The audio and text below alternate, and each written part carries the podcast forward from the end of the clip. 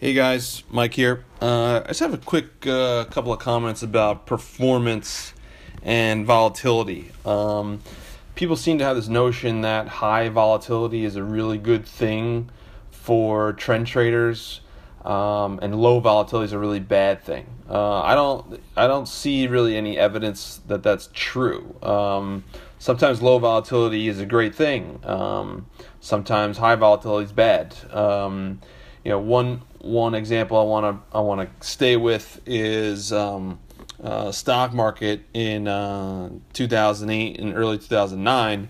Uh, if we're looking, if we're measuring volatility by uh, average true range, um, you know, using like a three month or a two month uh, average, uh, we saw, you know, back in Q4 08 and um, Q1 09, the average percent daily move for, for the S and P was was about you know four to five and a half percent, which is you know when you look about it when you look at it today, um, especially over the past uh, you know uh, two or three years here, um, volatility has been very low, and you, we ha- we have average average daily moves of under one percent. You know, and I think that makes sense with um, if a lot of guys are looking at the uh, at the VIX. Uh, we see this unprecedented, very, very low volatility, this almost uh, lull to sleep type of feel. Um, but but that doesn't really matter um, because the trend has been very strong.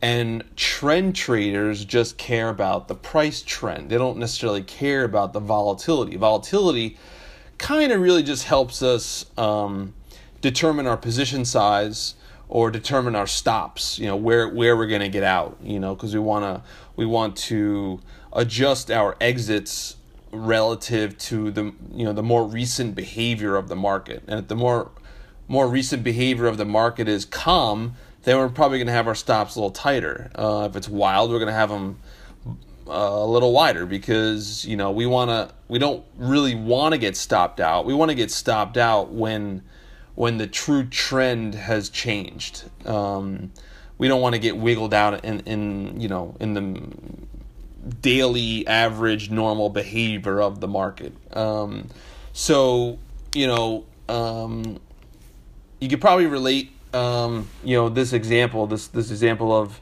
of high and low volatility not necessarily being a good and bad thing uh, to your own investments to your own stocks you know um, but trend followers just simply care about the price trend. Um, and what we've seen, um, just keeping it with, with the stock market over you know over the past uh, eight years or so, is is a is a is an ever declining, uh, volatile market, but an ever an ever uh, uh uptrending market, and trend followers have likely done really well uh, in this trend, uh, despite volatility going down. You know, I always get uh, um, you know emails and calls and texts from friends and people that know me, know what I'm doing, and they see, uh, you know, for example, in um, uh, you know a couple of summers ago, um, during uh, you know Q3 to Q1, sorry Q3 2015 to Q1 2016, where we saw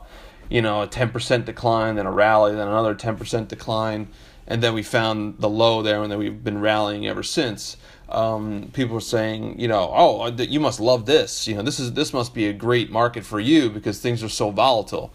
And just to give you some uh, context, because uh, I know I can't show you charts here, um, the average true range for the S and P leading up to that summer was about you know 20 20 points a day.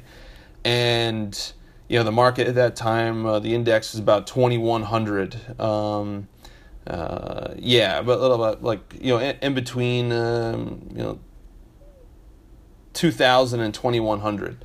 So, you know, taking that 20 points a day, it's, you know, a roughly little less than a percent move a day.